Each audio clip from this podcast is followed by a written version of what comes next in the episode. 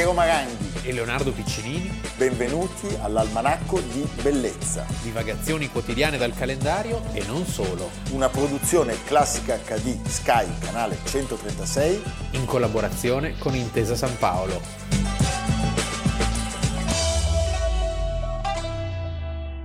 Almanacco di Bellezza 19 luglio. Abbiamo subito un contributo che è anche un indizio.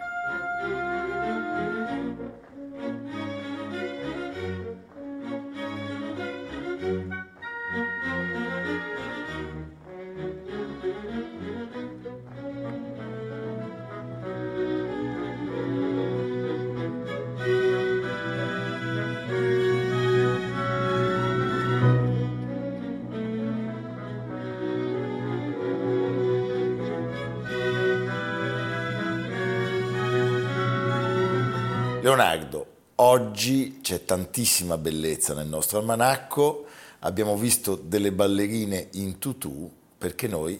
Parliamo di Edgar Degas. Il pittore delle ballerine e non solo, Sì. anzi è molto alto. Molto di più. Nasce il 19 luglio del 1834, un parigino al 100%. Nel midollo. nel midollo, nato in una famiglia benestante. Il papà era un banchiere. C'è anche un carteggio tra lui e il padre interessante. Sì, è una famiglia che non lo ostacola. No. Quando lui a 18 anni decide di abbandonare gli studi. Non erano tanti gli artisti così fortunati. Uno, ad esempio, era. Caillebotte.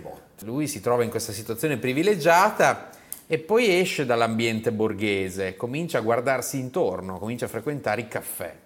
Quindi dice i caffè oggi sono un po', invece i caffè Invece i caffè all'epoca erano una all'epoca cosa erano posti abbastanza dove così, succedevano cose molto speciali. Molto speciali. ci torneremo perché quando parleremo dell'assenzio Eh, certo. parleremo di un grandissimo caffè. Quando abbiamo parlato di Rimbaud, di Verlaine, no? di questi che andavano nei caffè a, a perdere i sensi.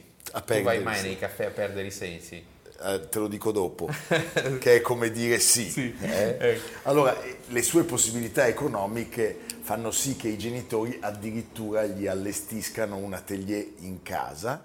Lui frequenta l'Accademia delle Belle Arti a Parigi, conosce e apprende da grandi maestri, Delacroix e Ingres, che lo Sì. amava molto e che lui in qualche modo possiamo dire Ma infatti, omaggia. Certo, sì, sì, non c'è dubbio. Ma infatti chissà perché le categorie della storia dell'arte sono così, Sono così no? a compartimenti stagni, un po' rozze. Sì. E quindi lui viene ins- inserito anche per un certo motivo tra gli impressionisti, Ma ma è completamente, Completamente, lontano dalla loro, dalla loro poetica. A parte che non è mai en plein air, No. è sempre dentro qualche stanza. Lui mi ricorda quel moto di chi era? Di Oscar Wilde, che gli unici animali interessanti sono quelli crudi.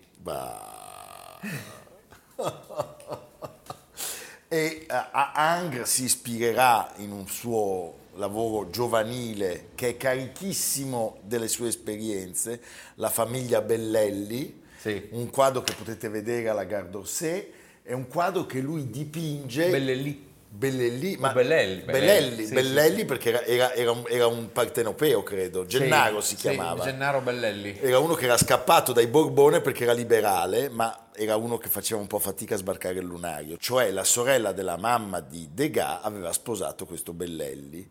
Ma era una donna molto infelice perché questo matrimonio si era rivelato abbastanza disastroso e questo, questo personaggio Bellelli viene raggiunto con la sua famiglia, cioè la, la zia di Degas e le due figlie, a Firenze.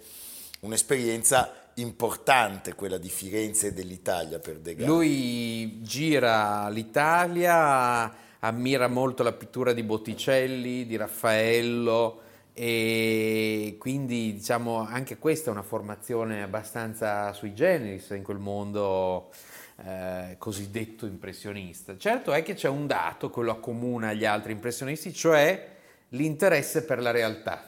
Certo. Per quello che lo circonda, cioè che lo senza, circonda. senza disdegnare nessun tipo di soggetto. Questa è la nuova, la nuova linea della pittura. Anche se nel suo caso non è una realtà di botto, di getto. No, è una, È una realtà molto meditata, meditata, molto elaborata, meditata. tantissimi disegni. Eh, lui è vicino a un grande eh, pittore impressionista che è Manet, che è un po' quello che lo fa entrare. Lo fa entrare giro. nel giro, Sì. lui espone nello la- studio di Nadar, alla prima mostra degli impressionisti nel 1874 e va tantissime volte al Louvre, come facevano. certo Eh? la- la- il Museo d'Orsay ancora non Il esisteva Museo d'Orsay non esisteva, sarà poi una filiazione Certo. del, del Louvre si faranno delle scelte, cioè Courbet va a Orsay, Corot resta al Louvre. L'unico dato della natura che gli interessa sono i cavalli, cavalli. all'ippodromo di Longchamp. Certo. Ci sono dei suoi eh, dipinti bellissimi. Bellissimi. E non è l'unico che raffigura questi animali scattanti. È un mondo dorato quello dell'ippodromo di Longchamp. Omaggia al teatro, Teatro con dei- delle opere sublimi, c'è quella meravigliosa degli orchestrali. degli orchestrali sì. presi poi sempre da queste angolature molto particolari. Sì. Questa è una sua caratteristica. Cantanti, musicisti e ballerini. E ballerine. E ballerine. Nelle ballerine arriva un po' di cipria, devo dire, rispetto agli altri soggetti. Sì, ballerine che lui anche arriverà a scolpire, famosa Certo. la ballerina di 14 anni del Metropolitan, straordinaria, Bellissima. in bronzo, e poi la donna, e poi la donna che lui ritrae in ogni attività, dalle stiratrici, che è un'altra tipologia ben definita, alle donne che fanno il bagno nella vasca da bagno, che si asciugano. E qui mi piace citare, a proposito di vasca da bagno, L'assassinio di Marat. No, perché la vasca da bagno di Marat, come spiega in un bellissimo affresco il nostro compianto amico Filippo Daverio, la vasca di fine secolo non è più quella dell'assassinio di Marat. La ditta tedesca Mannesmann ha da poco inventato il tubo traforato in una produzione industriale su vasta scala e il gas, come l'acqua calda, arriva in ogni casa. Quindi chiaramente capisci che c'è una diffusione enorme della vasca da bagno e quindi dell'artista che si interessa a questo Eh beh, tema. certo, non dei bidet, come No, sappiamo. i bidet ancora arrivata- rimarranno per... Eh, non nonostante il termine sia francese. certo. Questi nudi delle donne, nudi che, delle si, donne- che si lavano e si asciugano per tanti anni saranno visti come volgari. Oggi in realtà sono Sì, sì. opere straordinarie di un'assoluta dignità. di un'assoluta dignità, ma Degas è, eh, e non lo, non lo immagineresti a tutta prima, un pittore che fa scandalo Sì. e lo fa anche per la sua introspezione, per la sua ricerca, cioè fa, fa, fa, diciamo un lavoro pre-freudiano in qualche modo. Certo, quando tu vedi l'Assenzio, no? l'opera sua forse più famosa, Sempre alla Gare d'Orsay, eh? È un soggetto che, che fece enorme, enorme scandalo. E che fece eh, impoverire il valore del quadro ai minimi termini, Sì. perché passò per 150 sterline. Lo certo punto. comprò Un all'estero, ah, lo comprò- era finito all'estero, lo comprò Isaac de Camondot, eh, grande mecenate, grande famiglia, eh, c'è ancora oggi il museo Nissin de Camondot, che poi lo lasciò alla Francia all'inizio del Novecento, Al Louvre. quindi poi eh, oggi è al Museo d'Orsay.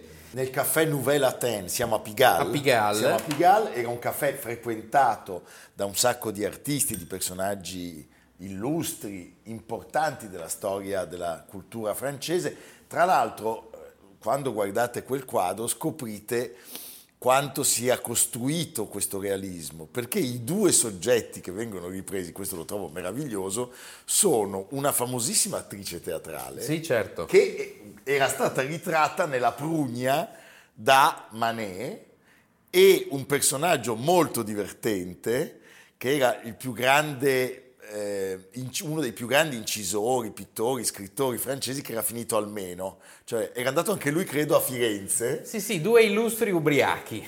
Lei interpreta la palla, lei che era Hélène André, interpreta la parte di una prostituta nel quadro e lui, una sorta di clochard, lui era Marceline de Boutin.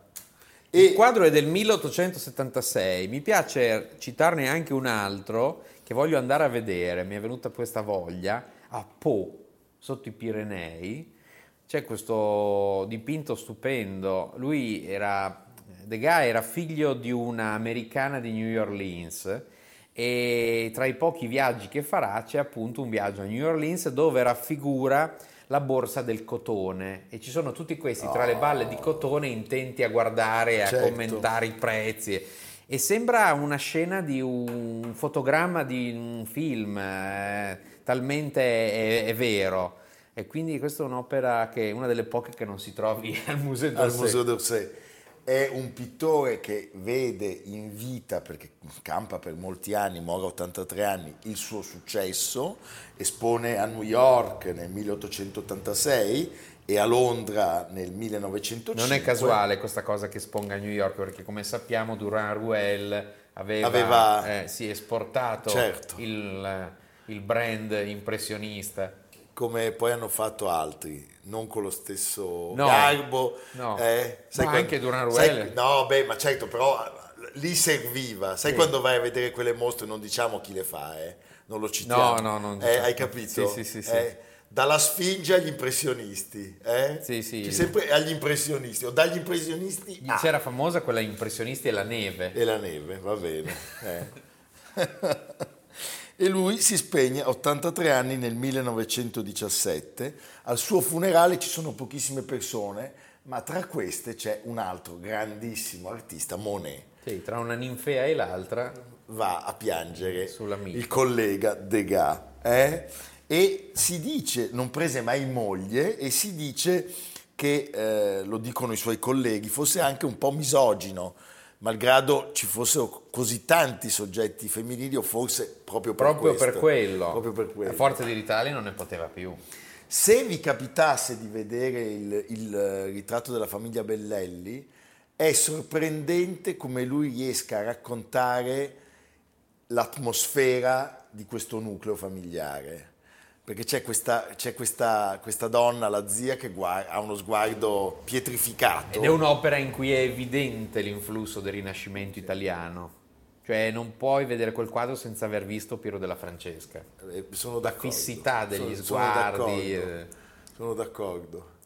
Poi c'è anche una dolcezza perché il personaggio che lui detestava dello zio comunque abbandona un attimo la sua scrivania per dare uno sguardo alla figlia, a una delle due figlie. Tornate a rivedere il Museo d'Orsay finché non ci sono turisti da ogni parte del mondo, a Parigi, un grande allestimento della compianta. Gaulenti, donna straordinaria e simpaticissima. Una simpatia e poi devo dire beveva whisky, Whisky. con ghiaccio Alle due del mattino. ma, ma superandoci Sì, sì, in reggeva la bellezza. conversazione con una brillantezza. Eh, single malto va bene va bene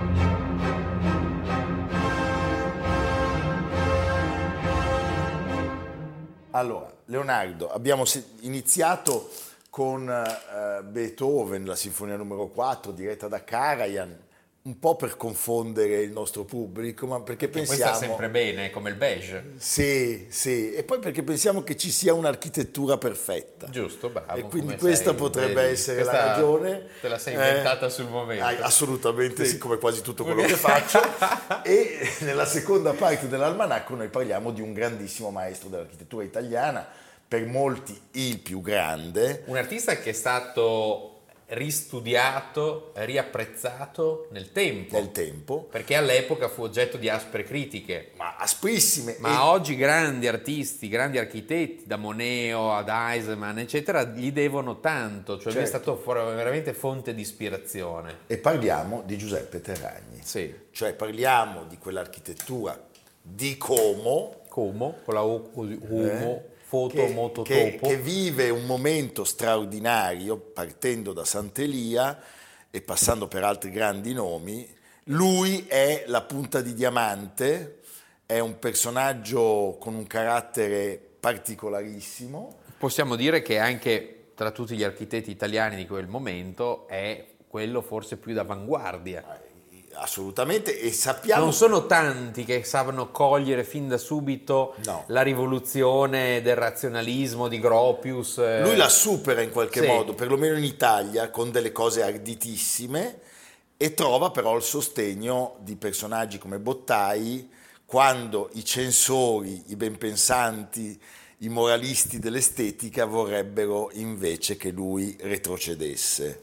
Anche se sappiamo che verrà ad esempio stroncato da Pagano su Casabella, era un po' troppo avanti eh, per i tempi forse. E poi c'è questo aspetto eh, della sua prematura di partita, cioè Sì. lui muore il 19 luglio. Non si sa bene se sia una morte O un suicidio. o un suicidio. Aveva 19 39 anni. 39 anni, 1943, in un momento, potete immaginare, terribile della storia del paese. Eh, lui esercita sostanzialmente per 15 anni, anche perché si era laureato giovanissimo, ma poi, eh, come dire, aveva una gestazione dei suoi progetti molto lenta eh, e possiamo dire che forse si tratta di, i suoi edifici sono dei capitoli diversi di una ricerca che non trovò una sintesi finale, anche se noi al tempo stesso pensiamo che ci siano dei suoi progetti che siano assolutamente definitivi e rappresentino una svolta per l'architettura italiana, la Casa del Fascio di Como, Sì. per esempio, che non potete visitare, ma Eh, che lui, vedete. diciamo che la sua Non potete immagine... visitare perché sono i- c'è la Guardia di Finanza. Sì, sì, sono stato recentemente a Como davanti alla... che io la pronuncio Como con la O aperta. Io no. Sono mica lombardo. Como.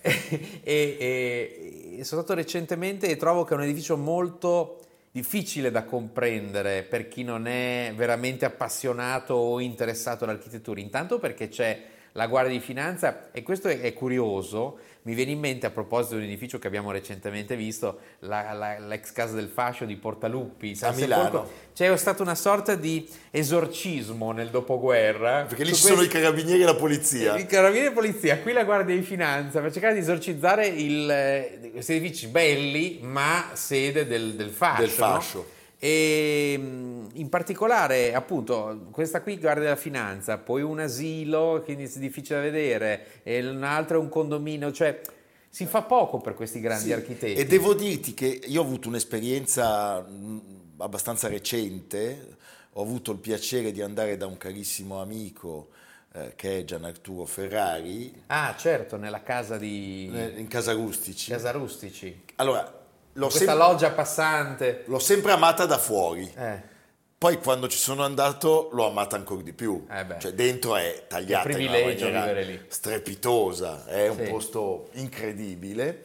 Lui inizia col botto, ricordiamolo, perché? Perché lui ha l'incarico per progettare il nuovo Comum. Nuovo Comum che è un eh, grande condominio sostanzialmente, A Como. vicino al lago, vicino al eh, Tempio Voltiano eh, ed è, siamo nel 1927, quindi eh, veramente forse il primo edificio razionalista Certo. d'Italia. E che cosa succede?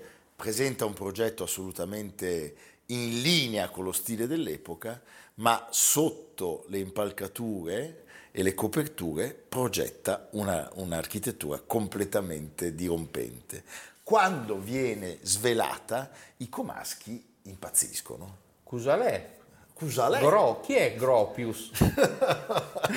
e chiedono l'abbattimento dell'edificio. Ma il fascismo, il regime e probabilmente Bottai o lo stesso Mussolini dicono no, noi dobbiamo innervare nella cultura del paese la modernità. La modernità. E sì. quindi il nuovo comum resta in piedi e Terragni diventerà nel dopoguerra, in particolar modo per tutta quella generazione che prende il potere anche nelle università eh, di architettura negli anni 60, a metà degli anni 60, per poi consolidarlo negli anni 70, diventerà un maestro assoluto e gli si perdonerà anche il suo essere stato fascista.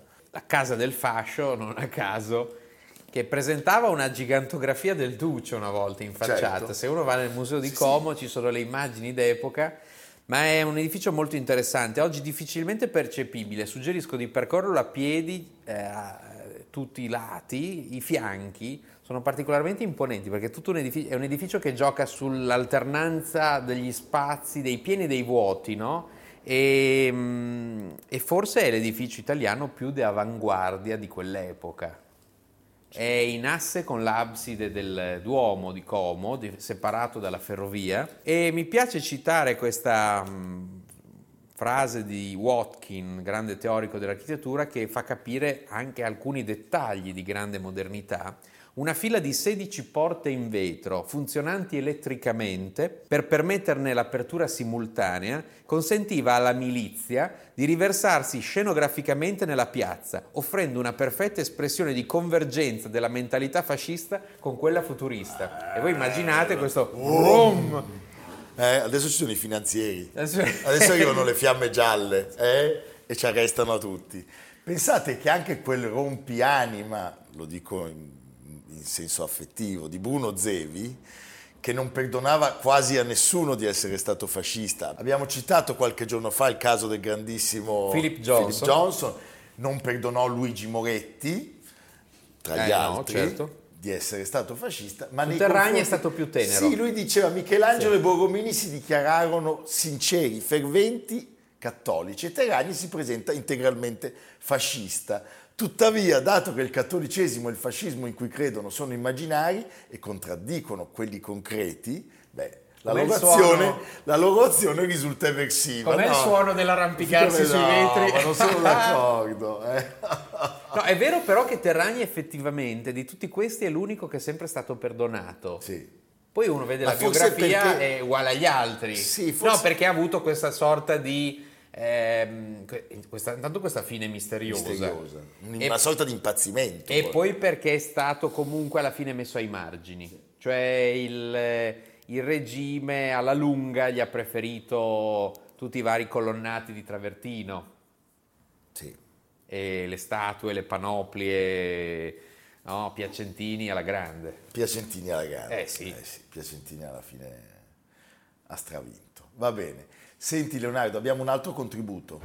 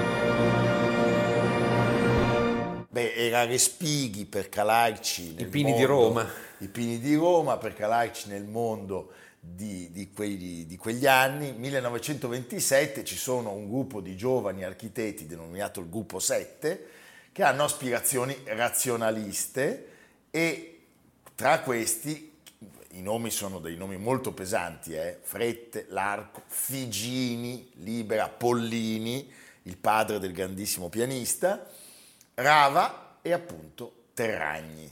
Il loro programma sarà una sorta di continuazione delle idee del futurismo, in correlazione strettissima con le esperienze dei grandi tedeschi. Sì, Gropius, Mies van der Rohe e, e anche direi Le Corbusier. E anche Le Corbusier, sì, sì, possiamo dire anche questo. Ecco.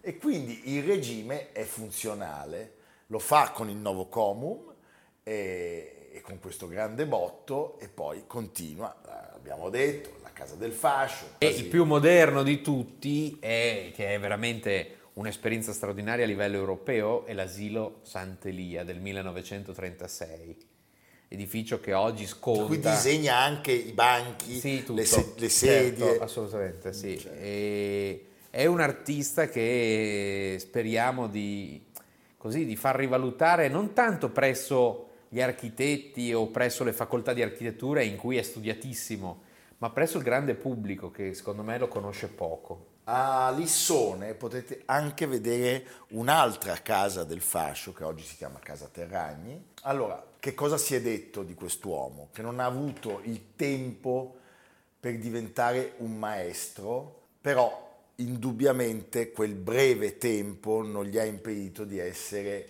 l'architetto più eclettico, spregiudicato, enigmatico del suo tempo in Italia e uno dei più grandi in assoluto. E quindi dopo Degas, Terragni, direi molta, molta bellezza sì. eh, oggi. Eh, trovate un'occasione per andare a vedere le sue opere, non sono tantissime. Ci fu una splendida mostra alla Triennale di Milano ormai 25-30 anni fa, forse è il caso di farne una nuova. Eh? L'architettura è, è, è, poco spiegata, trovo che invece meriterebbe molto di più perché abbiamo avuto degli autentici geni. Sì. Anche. Sì, a partire da... Eh, a partire da... da, da dalla notte dei tempi. Dalla notte dei tempi. Senti Leonardo, forse è giusto fare un salto... A Como, eh? a Como perché l'anno scorso, in tempo di Covid, quindi se ne è parlato poco, all'interno della Pinacoteca è stata inaugurata una nuova mostra permanente eh, che si intitola Giuseppe Terragni per i bambini, l'asilo Sant'Elia. Occasione, questa mostra è stata fatta in occasione del ritrovamento di alcuni arredi originali che erano depositi oppure erano dimenticati presso privati e quindi è una mostra che racconta questo edificio e racconta la profonda innovazione che ha significato questo edificio. La curatrice ha detto l'asilo è come una sinfonia di Mozart. Ecco qui il grande senso di libertà e di gioia di Terragni, con tanta luce e spazi che si aprono verso l'esterno. Ma che gioia! Sì. Quindi tutti a Como. Tutti a Como. E sul lago di Como. A pescare. Eh, poi si va a pescare. Io ho preso dei lavarelli pazzeschi. Ah, vedi? Eh, un'esperienza. Buonissimi tra l'altro. Esperienza iniziatica. Iniziatica. Va bene, evviva. A domani. A domani. Almanacco di bellezza a cura di Piero Maranghi e Leonardo Piccinini. Con Lucia Simioni, Jacopo Ghilardotti, Samantha Chiodini, Paolo Faroni, Silvia Corbetta. Realizzato da Amerigo Daveri, Domenico Catano, Valentino Puppini, Simone Manganello. Una produzione classica HD, Sky Canale 136 in collaborazione con Intesa San Paolo.